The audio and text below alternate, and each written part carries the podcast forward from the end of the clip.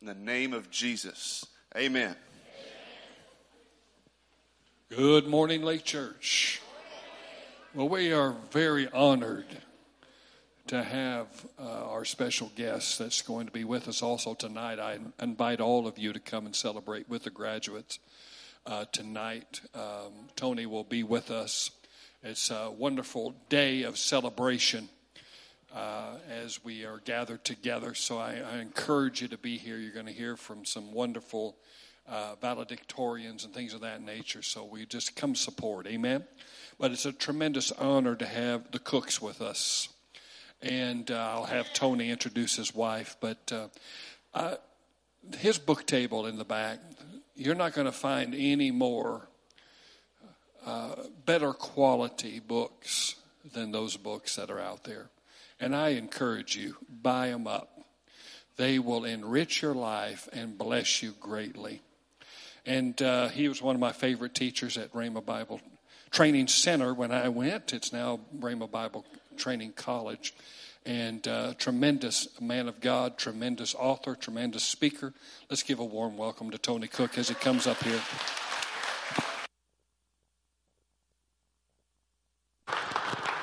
Well, thank you and good morning. Man, it's good to see everybody. Everybody's looking great. Um, how many of you came in from the uh, east and had to dodge all the uh, uh, Iron Man stuff? Do y'all see that?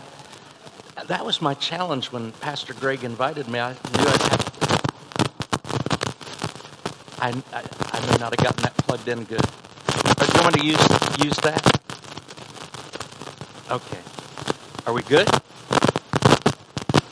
The last time this happened, I did not get that plugged in very good, so that typically is the speaker's fault. How's that? Is that all right? Okay. Well, we'll we'll cut this off and I'll go here. All right. How's that? Better? All right. Well, when Pastor Greg asked me, I had to decide: do I want to do the Iron Man or do I want to preach? Do I want to do the Iron Man? So I, okay, Lord, I'm going to give up I'm going to give up the Iron Man. That makes 64 years in a row that I've, I've given up the Iron Man. I think I'll be giving it up from now on, too. So, anyway, seriously, Pastor Greg and Karen, it's so good to see you. We value and appreciate you, and thank you for the faithful work you've done here, the excellent work, and thank you for allowing me to be a part today and tonight that's a real special treat and honor. And uh, my wife, Lisa. Lisa, would you stand up, please, hon, and just say hello to everybody? I was just thinking about uh, a, a, minute ago, uh, in less than a month, in less than one month, we're going to have been married 44 years.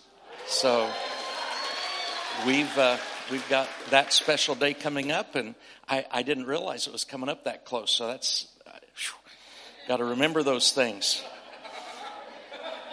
Um, before before we jump in, I just wanted to show you a couple pictures here. First is a uh, a picture. Uh, Pastor Greg was so kind to mention the books that we've written, and we have a picture coming up. The center stack are the English books, and we've got all of those here today.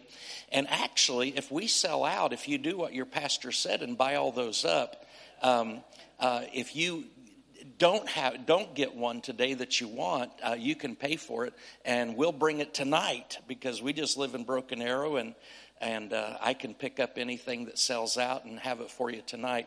But the, the stack that really excites us is the stack on the left and the right. And those are the foreign translations that we have in other countries. And uh, we don't have Turkish listed there, but we have a book that just came out. And matter of fact, I'll be heading to Turkey in August, my wife and I, and then to Egypt, and then to um, uh, Lebanon. We've got four books in Arabic, but we now have one in Turkish, and we've got books coming out. Uh, they're in process right now in uh, Hindi and Nepali.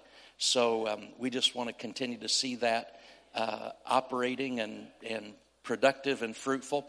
And, and we always have people that say, well, you know, I don't love to read or I drive a, a lot. And I, do you have anything in audio? The next slide shows the uh, books that we've put on audio. These are the exact books and they're just read out loud.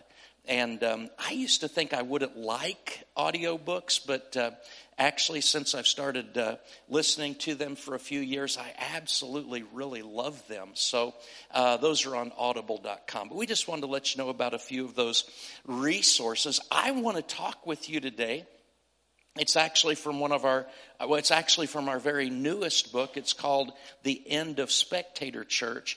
And I want to talk to you today about something that um, I, I, don't think we hear a lot about. And of course, how many of you know there's hundreds of different themes that you can talk about? You know, the love of God, the grace of God, the power of God, you know, the heart of God. There's so many things you can talk about. It's, it's kind of hard to cover everything, but this is something that the Lord really uh, began dealing with me about a few years ago. And it has to do with what we call the priesthood of the believer. The priesthood of the believer. You know, most people have the idea that a priest is a certain, you know, clergy, clerical, ministerial office in you know certain uh, versions of Christianity, certain strands or streams of Christianity, like Roman Catholic priests and Anglican priests and um, uh, Eastern Orthodox priests, if you happen to be from that part of the world. And uh, I grew up in a mainline Protestant. Uh, denominational church, and, and we specifically did not have priests as the leaders of the church. We just called him pastor. And um, but even though I wasn't raised in a church that had that priest uh, terminology, I always saw the pastor as kind of a priest. In other words, the pastor had some relationship with God that I did not have. I was an outsider in my mind. He was an insider, and. Um, so, but, but one thing that um, is super important, and this is going to be our first scripture, it's our next slide, is what the Bible really says about being a priest. Peter, how many of you think Peter's a pretty good source? The apostle Peter said to all Christians, and we emphasize all Christians because he was talking to multiple congregations in a whole bunch of different regions. And this is what he said, and you are living stones that God is building into his spiritual temple. How many of you know the temple of the Old Testament got totally and permanently destroyed in 70 AD? um, the Romans came in and just leveled it. And, and Peter, even before that happened, Peter was telling believers, because how many of you know all those Old Testament sacrifices really lost their significance when the one true sacrifice had been offered, and that was Jesus Christ Himself. Uh, John the Baptist saw him coming and he said, Behold, the Lamb of God who takes away the sins of the world.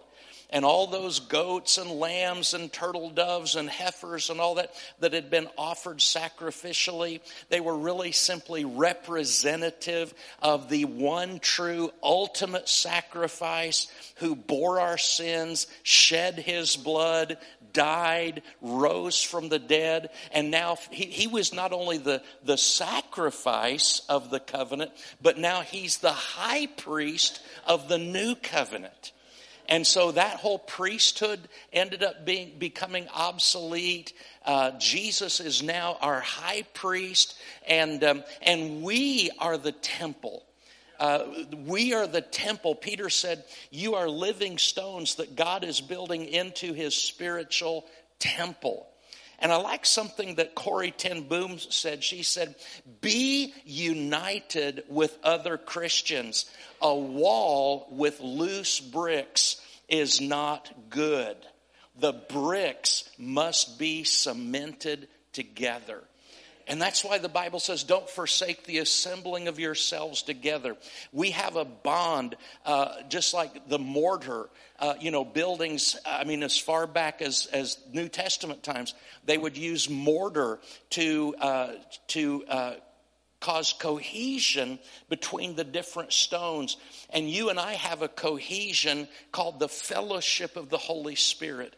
And, and it's, it's, it's uh, renewed in our minds every time that we assemble together, every time that we pray for one another, every time that we worship together, every time that we hear the word of God together. Peter said, You are living stones that God is building into his spiritual temple. What's more, so here's an additional thought that Peter is going to share. What's more, uh, you are his holy priests through the mediation of Jesus Christ. You offer spiritual sacrifices that please God. Notice what Peter says. He said, You are his holy priests. If you ever thought that a priest was somebody else, and that somebody else had more access to God than you did. Somebody else had more access to the blessings of God than you did. Let me just tell you right now, you are His spiritual priests. You and I, through the blood of Jesus Christ, have access to God. And uh, there, there's a great both privilege and responsibility that comes with priesthood. I, I, was sharing this message. We were up in Colorado, I don't know, some time ago, and and uh, my wife was back at the book table, and she heard two. Uh, I was, I hope this phrase, little old ladies. You know, uh, old is not what it used to be. I'm, but anyway, these two little old ladies were walking by. And one of them said to the other, my wife heard this, she said, Well, I've been in church all my life. And I didn't know until just today that I'm a priest. And maybe you've never thought about that. Maybe you've never focused on this scripture, whatever, but I want you to know you are a priest. And part of what we do, according to this verse, is we offer up what? Spiritual sacrifices. Aren't you glad you don't have to offer up animal sacrifices? You go back and you study the Old Testament priesthood, man, it was, you know, they were constantly offering sacrifices to God. And, and because the people didn't have any access to God for themselves, they had to come through somebody else and they had to bring their animal, their lamb or their turtle dove or their goat or whatever, and hand it to the priest, and the priest would offer up that sacrifice for them. How many of you are glad we don't have to do that anymore? Jesus is the one true sacrifice and what he see they had to do it time after time after time because it was really only temporary and, and it was really only superficial in a sense but but what jesus did by one sacrifice for all time he has put away sin forever he never and then he was able to sit down he doesn't have to be offered up sacrifice again and again and again one time thank god you mentioned that symbol on the on the platform. Thank God for what he did on the cross. And let's look at another passage of scripture here, 1 Peter chapter 2 verse 9. Peter says, "But you are a chosen generation." Now, people have been reading that verse or hearing that verse for the last 2000 years. So which generation is it that's chosen? Whenever you read that, if you read that in the year 1000, you were a believer you were chosen for that time.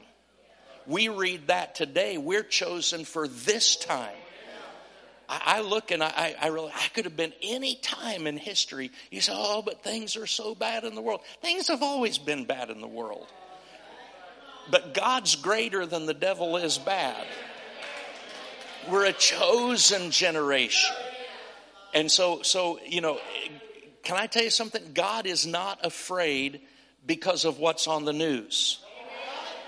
Jesus is not pacing the floor of heaven saying, Oh, I don't know if we can pull this off or not. I mean, I know we're supposed to win, but no, God is not, you know, He is not afraid. He is not troubled. Uh, he is sitting confidently on the throne. And because He reigns, we can reign. You're a chosen generation. Notice what he says. You are a royal priesthood. You know, they just had the coronation of the new king of England recently and all the, you know, things about the royal family and, and that type of thing. And, and whatever your views are on, I don't care one way or the other. I, I don't have much of an opinion myself, but, but here's, here's the royalty that really matters. We're a royal priesthood through Jesus Christ. You're eternally royalty. You're, you're related to the King of Kings. We're a royal priesthood. And notice what it says his own special people, that you may proclaim the praises of him who called you out of darkness into his marvelous light. Now let's talk for a minute. Let's talk for a minute about have you ever have you ever wondered, boy, I'd sure like to I wish I had lived in Daniel's time and I wish I'd lived back during Moses' time or whatever. You do not wish you'd lived back in any of those times. They were they lived in those times because that was their God ordained time. But uh, I like living in a day when we got air conditioning.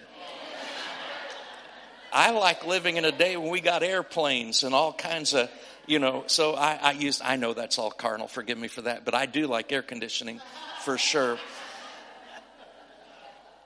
But, but if you've ever thought, well, you know, it'd be so cool to have lived in the Old Testament. No, we have a better covenant based upon better promises. I want to show you a picture of what an Old Testament priest might have looked like. You know, this is obviously some modern, or somebody recreated it. They didn't have cameras back then, of course, but, and like I said, the temple in Jerusalem hasn't functioned since 70 AD. But priests would, um, you say, what's all that smoke? Well, uh, after they did the animal sacrifices on the outside, uh, one priest every morning. Now, in Jesus' day, by the time of Jesus, see, the priesthood got started through Moses' brother Aaron. Aaron was the first high priest, and his sons served as the priests under him. And then from that time on, there was a lineage, there was an ancestral line of the male descendants of Aaron, and they were the only ones who were priests. They had to be male, they had to be a, a male descendant of Aaron, and they also had to have no physical defect whatsoever. So it was really a really narrow line, you know, of the thousands and thousands of people, hundreds of thousands of people that lived in Israel. By the time of Jesus, uh, there were only eight. There were eighteen thousand priests, and they all worked in one building, the temple. And, and because they had so many priests, they were divided into 24 teams, and each team only got to work two weeks out of the year. So, and, and, and, and all, lots of the priests got to offer up animal sacrifices, but only one priest every day then got to go inside the temple into what we call the holy place. Now, I'm not talking about the Holy of Holies. That was further yet. That's where the Ark of the Covenant was. And only the high priest got to go into the temple, uh, into the Holy of Holies once a year. But every day a priest was selected out of those 18,000 to go into the holy place and do what we're seeing here. Let's look at the next slide because it shows a little better picture. The priest would get to go in and burn incense. You saw smoke in the last picture. You're seeing smoke in this picture. They would have a little fire on that altar. Now, this is not the outside where the animals were sacrificed. This was inside where the priest got to go. But you think, oh, only one person got to do it every day. You know what that means? The vast majority of the priests never got to go into the holy place. They, they got to stay outside but but it was it was a very special and and and this sounds bad but they they went if they got to go in it was because they won the lottery I'm not talking about mega millions. I'm not talking about scratch and see what you win, but they had a lottery system for. I'm not justifying any, but whatever you, whatever. That's between you and God. But um, most priests never got to go into the holy place. Just didn't get to. So let's look at this um, next uh, screen picture. Um, one day, how many of you remember the story of Zechariah and Elizabeth? They were the parents, the mom and dad of John the Baptist, right? And he was a priest and he was quite old and he had never, in all of his decades of being a priest, he was never fortunate enough to be chosen to go into the temple and burn the incense. But one time, he, he was selected. And, and this is what we read. It's right before the Christmas story. One day, Zechariah was serving God in the temple, for his order was on duty that week. His team of 24 was on duty that week. As, the, as was the custom of the priests, he was chosen by lot to enter the sanctuary of the Lord and burn incense. While the incense was being burned, what's that next line say? A great crowd stood outside. That's really the story of the Old Testament. The great crowd of people had to stay outside, they had to stay far away priesthood meant that you at least had an opportunity to draw close to God in the Old Testament. But the vast majority of the people had to stay away, had to stay outside. Here's the beauty of the New Testament when we are holy priests, when we are a royal priesthood we all have the privilege of drawing close to God.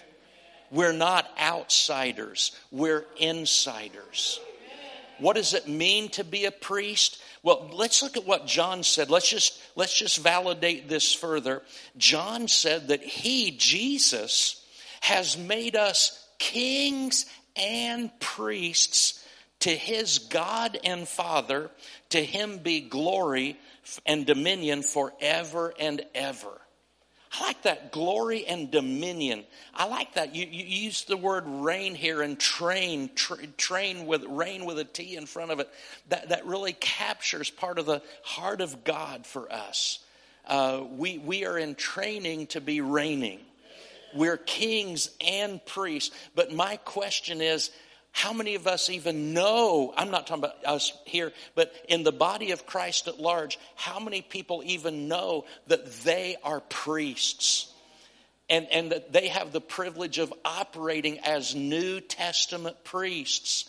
Let's look at what a definition. I'm going to give this to you and, and um, let you kind of think about this. A definition of priesthood. Here it is on the next screen. The priesthood of the believer means that we all have the privilege of accessing the presence and the blessings of God, as well as the responsibility of sharing and conveying those blessings with others. I absolutely love that. We all have the privilege of accessing the presence of God. Now, why do how do we do that? Do we do I wake up in the morning and say, "Good morning, God. I am so awesome. I just knew you'd, I just knew because I'm so awesome that you'd want to hang out with me today and things like that. We need to go back and listen to what Pastor Greg said earlier about God is good. Us without Christ, not so much. Now, who we are in Christ is pretty awesome, but that's not because of us, that's because of Him. Okay? Without Christ, we are lost.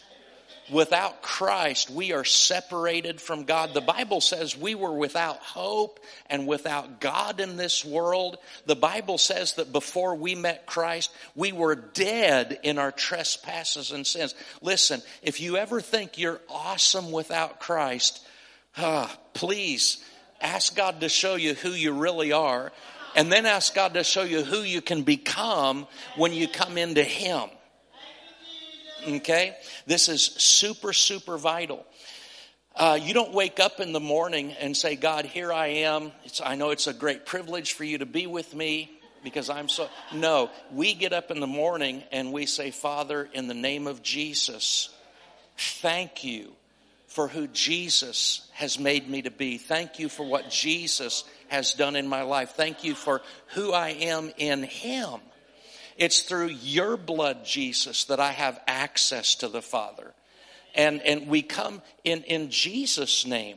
You know, when we say in the name of Jesus, it's not just some kind of mechanical ritual saying that we use. We're, we're reminding ourselves that I'm not coming to God based on my merit or my achievement or my performance. I'm coming to God because of what Jesus has done and is doing in my life.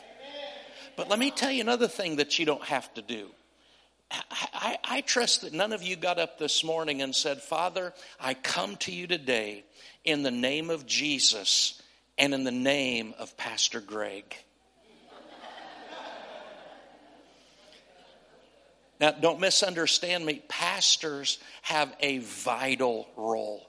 They have a tremendous calling, assignment, responsibility but one of our, and I say this as a, a, teacher in the body of Christ, just like Pastor Greg is a pastor in the body of Christ, as, as ministers of the gospel, fivefold ministers, we have many responsibilities to equip the saints to do the work of the ministry and so on. But one of the responsibilities we don't have is to be your mediator. There is one God and one mediator between God and men, the man Christ Jesus. I say this and I try to say this lovingly and respectfully. I'm not making fun because I know the person that said this to me was in a horribly desperate situation. I'm sure they weren't thinking clearly. I'm sure they were just so overcome with anxiety or fear that they said something and but I just well here's what they said to me they were you know going through this horrible time in their life and this person said brother Cooke you're my only hope and I thought well, you really are in trouble. Because if God's died and Jesus died and the Holy Spirit's dead, um, you know, I, there's not much I can do for you, really. No, we're not anybody's only hope. God, through Jesus, with the power enablement of the Holy Spirit. This is what we mean when we say the priesthood means that we all, we all have the privilege of access to God through Jesus Christ. That doesn't minimize the role of a pastor or a, a missionary or an evangelist or any uh, other function. We all have different functions, whether we preach or not. But we all have access to God through Jesus. Let me share this verse with you 2 Corinthians chapter 2, verses uh, 14 through 15. Paul says, Now he uses us to spread the knowledge of Christ everywhere like a sweet perfume. Our lives are a Christ like fragrance rising up to God. How many of you remember the picture of the priest? What was the priest doing in those pictures? He was standing at an altar. He was offering up incense, which represented symbolically the prayers and the praise and the worship of God's people. Do you know what happened when that priest stood in front of that altar with the incense on the fire? The fragrance of that aroma would have saturated every fiber of his clothing, every you know, his beard, his uh, mustache, the pores of his skin would have been saturated with the fragrance of that incense which represented the worship of God. So when he went out amongst the common people, whoo, you knew the priest was there. And he smelled good. That, that fragrance was awesome. Now, you know, many people know what it is to be in a smoke filled room. And I'm not talking the glory of God. Okay, maybe before you met Jesus, you were hanging out in some places that were, you know, uh, you know, just you you took on a certain fragrance, but it wasn't really good. And you went out and somebody said, Where have you been? You said, Oh no, where I haven't been anywhere. No, they knew you were somewhere. Because you carried that fragrance of that place. Do you know what? When we're priests and we offer up spiritual sacrifices to God, there's a spiritual aroma. It may not be discernible to the physical sense of smell, although you'll hear on occasion, you know, you'll hear about somebody that God just kind of opens up the spirit realm to them for, and they they can smell the the fragrance. They say it's the most beautiful. Uh, you know, I think heaven's going to smell beautiful. The aroma, and and we get to touch that. You know, may not be discernible to the physical senses, but but there's something that, that we carry. Notice what Paul said our lives become a Christ like fragrance rising up to God. I want to give you five very quick, very quick, very practical ways that we get to function as a priest. Because if we just stopped here and, um, you know, you, would say, well, what did they preach about? We, we're priests. Well, what does that mean? uh, we can access God. Okay, so what? Well, I don't know. Well, we're going to tell you the so what. Okay, number one, we function as priests when we offer our very selves, including our bodies, to God. If you are an Old Testament priest, offering sacrifices to God was really impersonal. So you would stand there at the altar outside the temple, and they had, you know, uh, channels cut to drain away all the blood and things like that. And and you would kill the animal and you would throw it up on the altar and it'd be kind of roasted and things like that. It was it was kind of like a barbecue with religious significance.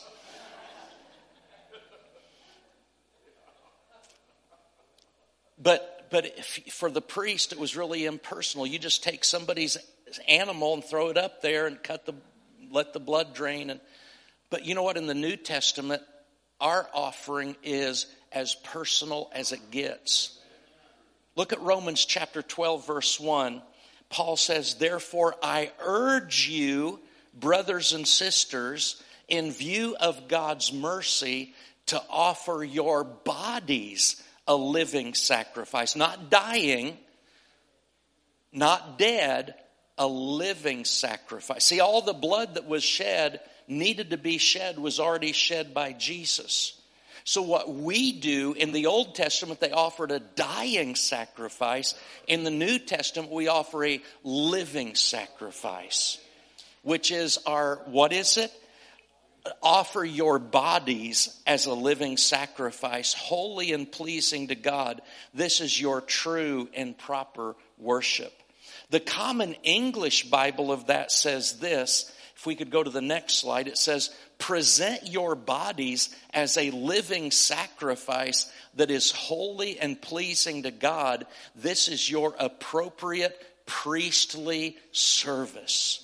We don't have time to teach this in depth right now, but here's one of the things the Bible teaches is that Jesus just died not only so that we could spiritually go to heaven when we die, but Jesus died so to purchase our bodies. Our bodies are the temple of the Holy Spirit. If you listen to this age, if you listen to the secular world, you will hear this. It's my body. I can do with my body what I want to do with my body if you're a Christian, you can't say that. My body is the temple of the Holy Spirit. It was bought with a price. Therefore, I'm to glorify God with my body and my spirit, which belong to God.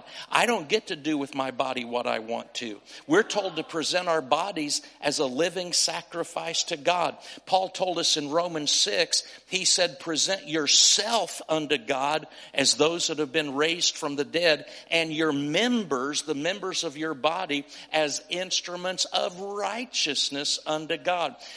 If you're going to be a priest unto God, you, your body doesn't get to call the shots. Your flesh doesn't get to call the shots. You have to present your body as a living sacrifice to God. Now, some people might hear that and say, could we just kind of do it where I just give God some animal instead? I, you know, I kind of want to do with my body what I want to do with my body. No, Jesus is Lord. So, number one, we function as priests when we present our bodies to God. Number two, we function as priests when we worship, praise, and pray. I like what David said. You know, David was not of the tribe of Levi, he was not a descendant of Aaron. David, eh, eh, somebody ought to know what tribe David was from. He was from the tribe of Judah. So he wasn't a priest, but look at what he said about his prayers. He said, Let my prayer be as the evening sacrifice that burns like fragrant incense, rising as my offering to you as I lift up my hands in surrendered worship. See, when you pray, please don't just see it as some mechanical, ritualistic, you know, word thing that you put together.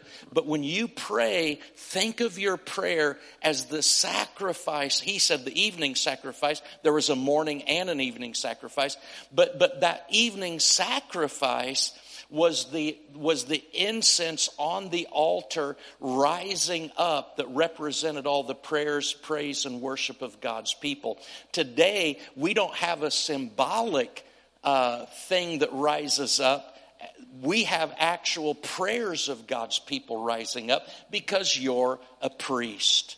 Hebrews chapter 13, verse 15 says, Therefore, by him, by Jesus, let us continually offer the sacrifice of lambs. No. Let us offer the sacrifice of praise to God. That is the fruit of our lips giving thanks to his name. Number three, we function as priests when we serve. We function as priests when we serve. You know, one of the things that I have the privilege of doing when we travel both stateside and in different parts of the world is one of our main messages is that God has an assignment for every Christian. That's why we call that book the end of spectator church because we're not called just to be spectators and passive observers. We're all called to serve God and serve one another. And I'm absolutely convinced that you and I will never be fulfilled until we find our purpose in serving God, which means serving others, serving in our church, serving in outreach, serving in our community. We're here to show forth the praises of Him who called us out of darkness into his marvelous light. And number two, the body of Christ will never achieve its potential until every member has found its function and is fulfilling its purpose through serving. John chapter 12 is a very interesting passage. It says in John chapter 12, verse 3 Then Mary took a 12 ounce jar of expensive perfume and she anointed Jesus' feet with it, wiping his feet with her hair. The house was filled with the fragrance. Let me read that to you again. Listen very carefully. Then Mary took a 12 ounce jar of expensive perfume. She anointed Jesus' feet with it, wiping his feet with her hair. The house was filled with the fragrance. Now we know that Mary was not a priest. But, but what she did here has priestly undertones to it. On one hand, there's, there's a, an element of servanthood 101. Because you know what servanthood 101 was back in Jesus' day? Everybody walked everywhere. You know, they were out on dusty, dry roads um, you know, you would walk and you had sandals, and when you showed up at somebody somebody's house, guess what your feet were like? They were dirty, very dusty. And uh, servanthood 101 was that somebody in the house, a servant, would take a, what? A basin of water and a towel, and they would wash the feet of the guest. You remember when Jesus did that with his own disciples, Jesus was demonstrating, I did not come to be served, but to serve. Have you ever said, Lord, I want to be like Jesus? That means you're, you want to be a servant, not have everybody serve you. But what Mary did was on a whole different level. Mary did not take a basin of water, she took a jar of expensive perfume. And it actually, Judas Iscariot just blew his mind because that bottle of perfume was worth a year's wages.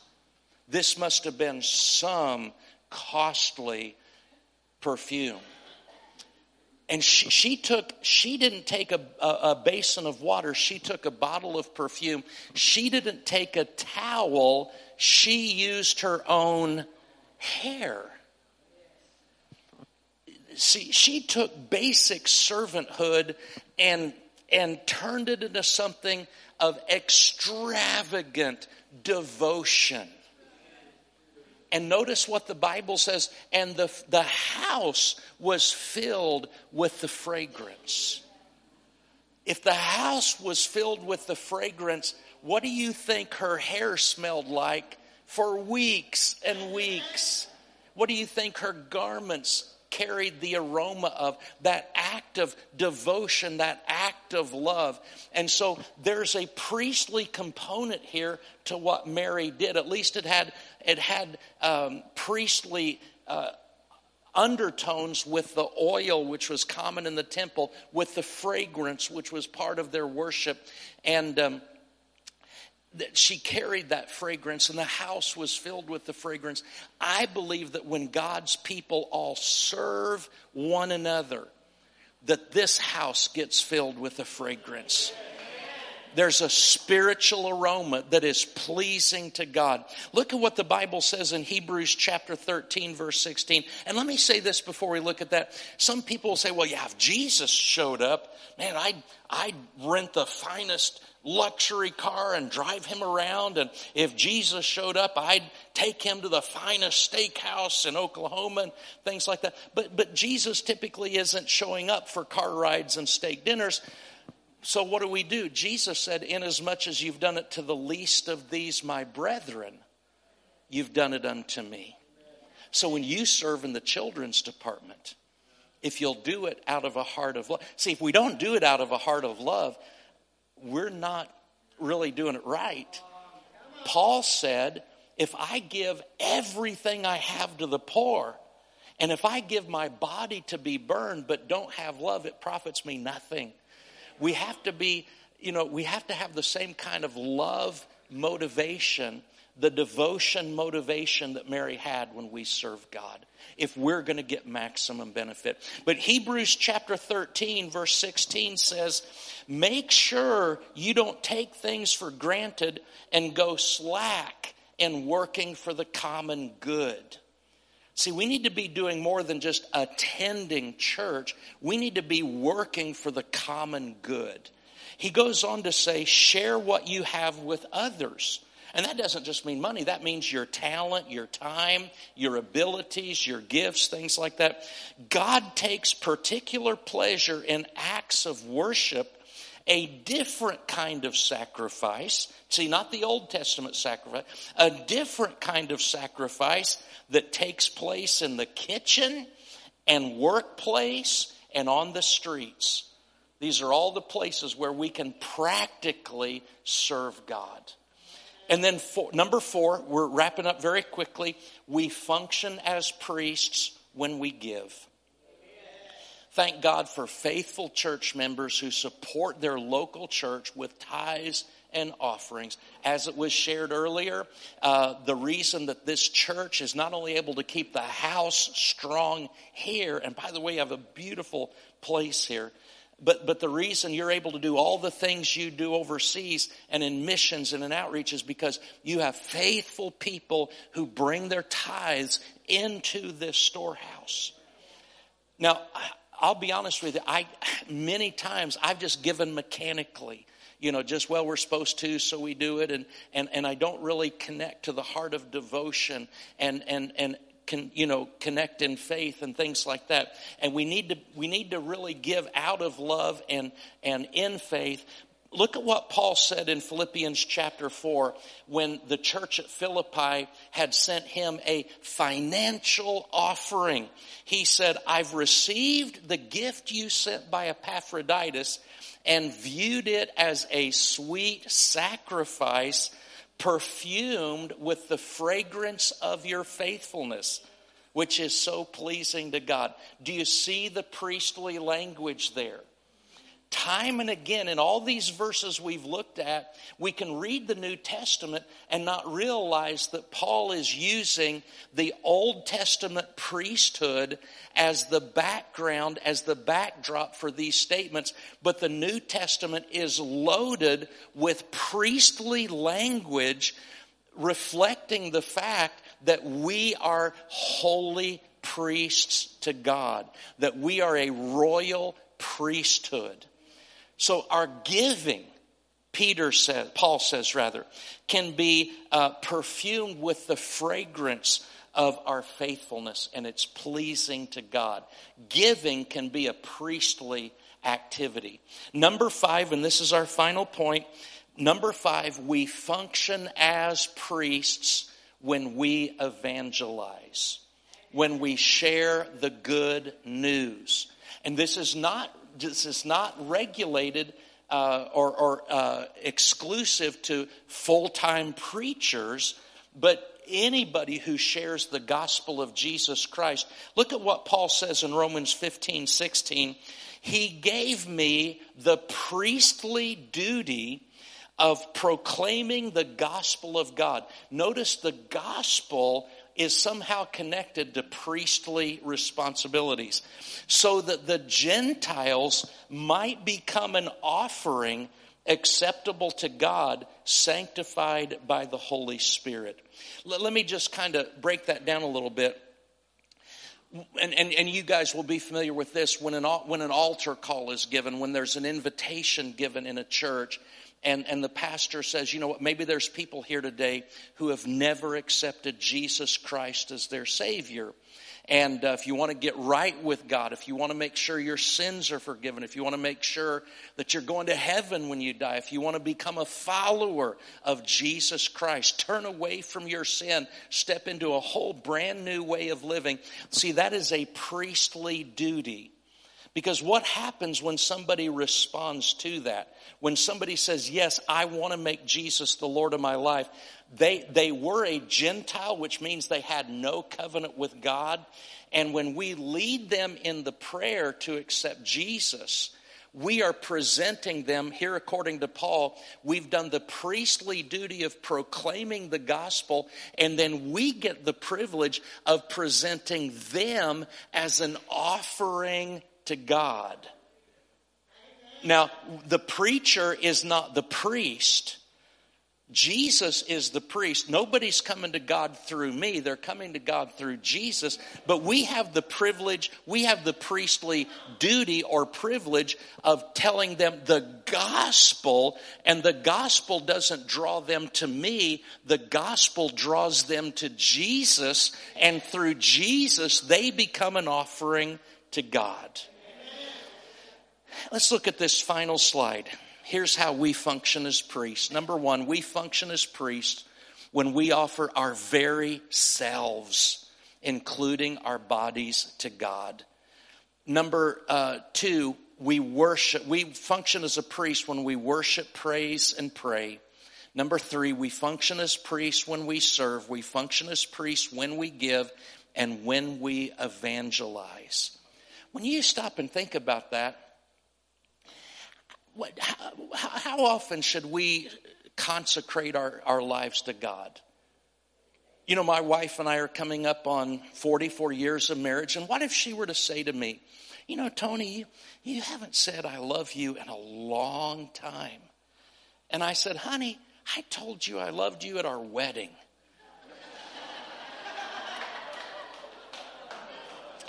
if I change, if I change my mind, I'll let you know. You'd say, you need to read a book. You need to take a class. You need to go to a conference or something. How many of you know, husbands, it's good to tell your wives a lot that you love her? Yeah, especially when you do. Thank you.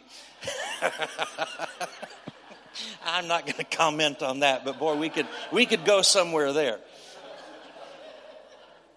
So, how, how, often do you think God likes it when we say, "Lord, I just today, I, I, you know, I know I gave my life to you back on such and such a date, but I just want to, I just want to recommit my heart, my life to you, God. Today, my mind is yours, my eyes are yours, my hand, my feet, you know, everything that you, you, Lord, are the Lord of every fiber of my being. I just surrender myself to you and worship. And Lord, I not only offer my body as a sacrifice, but my words, my worship, my praise, you know, and, and, and that type of thing. And Lord, um, uh, let, help me serve others today you know, help me serve people today and let that be an offering uh, that's sacrificial. And as I give, share financially with other people, Lord, let that be seasoned with the fragrance. And, and Lord, you know, whether, whether I overtly evangelize today or whether I just let my light shine and am salt and endeavor to be a great example of Jesus in the workplace, Lord, let me be your representative. And Lord, let that be a priestly, let me just live a priestly life where people are invited to partake of the gospel. See, when we live with a priestly mentality, it, it's it's a hundred percent diametrically different than just going to church on a Sunday as a spectator. Now, we're not against people coming to church as a spectator. We wish everybody would come to church as a spectator. We just don't want you to stay that way forever. We want you to engage. We want you to surrender your heart to Jesus. We want you to uh, begin to identify as a priest and live as a priest.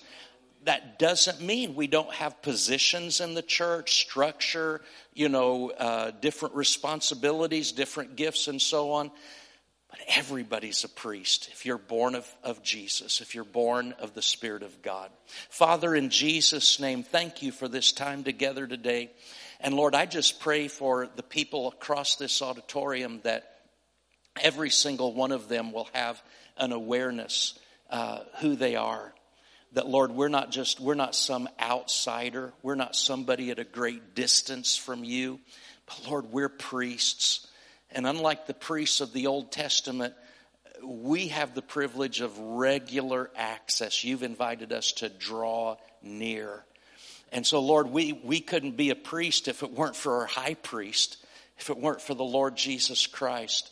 Uh, boy, we just would be in such bad shape. But Father, I just pray that you'll help each and every one of us understand his or her priesthood and walk in the fullness of that. And before we go, I just want to do exactly what we kind of talked about a little bit ago. I want to ask you the question right now. If you've never accepted Jesus as your Savior, uh, the Bible says that uh, Jesus said that if we're going to see or enter the kingdom of heaven, we must be born again. That means to have a brand new life and a brand new heart given to us by God.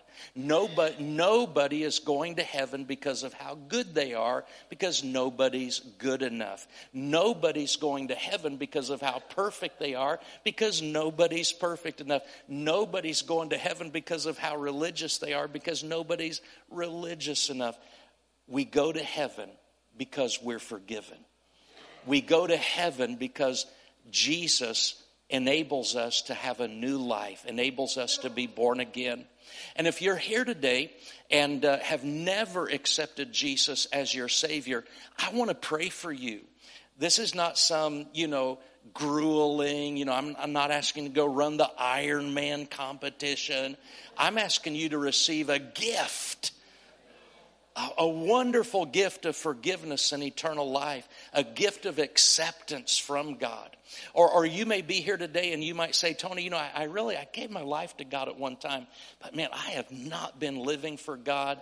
I've been away from God. I don't mean you just need a little tiny tweak in your attitude or something like that. But I mean, you've been away from God, you've been doing your own thing, and like the prodigal son, you need to come to yourself and and say, I'm gonna I'm gonna go to my father's house. I'm gonna quit living uh, in this distant land. I'm gonna stop living with the pigs so to speak, and I'm going to get right with God today. I want to pray for you if that's you on either of those invitations. You need Jesus for the very first time, or you need to rededicate your life to God. I'm going to pray for you if that's you on either invitation. Slip your hand up if that's you, either, either one of those. You need Jesus for the very first time, or you need to rededicate your life. Let me see your hand all over this place. I'm looking and I'm really serious. You need Jesus if you don't have Him. You need to rededicate your life if you're not living actively for Him. I'm looking all over this place. Let me, let's do this. I'm not seeing any hands, so let me do this. If you know that Jesus is your Savior, you know that you're a child of God, you know that you're born again, and you're walking in fellowship with God, hold up your hand as a testimony of your faith. I'm looking all over this place and it looks as best I can tell, I'm seeing every hand up. So while your hand's up, let's just praise Him. Father, we love you today. We thank you for your goodness and your mercy. And Lord, we pray for people that may not be able to raise their hand. We pray for people that we work with. We pray for people in our neighborhood. We pray for people that we come in contact with. Lord, let us live as priests before you and before them. Let us let our light shine. And, and Lord, let us be an influence in this world to be able to offer other people up as offerings unto God. Father, we thank you for it in Jesus' name. And everybody said, Amen. Amen. Well, what I've just shared is from our book, The End of Spectator Church, and it's out there along with a whole bunch of others. And like I said, if we sell out of anything, just my wife will help you write that down and we'll bring it tonight, okay? Pastor Greg, God bless you, sir. Give your pastor a great hand. Hallelujah. Well, we want to give you an opportunity to give towards this ministry. I do encourage you to visit the book table. Those books are greatly enrich your life. Um, so, In Search of Timothy is a wonderful tool if you're wanting to get deeper into some of these subjects that uh, he is talking about. Also, the new book. Um, he's got a tremendous book on storms. Some, you know, operating and understanding how to function in the storm and how to overcome. Amen. And uh, some good stuff. And if you're grieving here today, if you've had a loss in your life, his book on on on uh, life after death is very vital and important, and has been uh, a great tool to helping people go through the process of grief and loss. So I encourage you, and if you know somebody that needs those books, get them for them. They make tremendous gifts. Amen? Hallelujah. So uh, if the ushers will stand, I'm going to pray over this offering. Father, we thank you for this word. We thank you for the ministry gift that has been brought to us today. And we're so grateful, Father God. We take in these words, we receive them, and now we give liberally to those that have communicated unto us this loving message in the name of Jesus. Amen. Hallelujah. Now I'm going to sing a special for everybody. No, I'm just kidding. I keep threatening to sing a special. But uh, just uh, if you're here and maybe you didn't answer the altar call and maybe God is still dealing with you, that the conviction of the Holy Spirit is still upon you, we're going to have some ministers that are going to be up here at the end of service.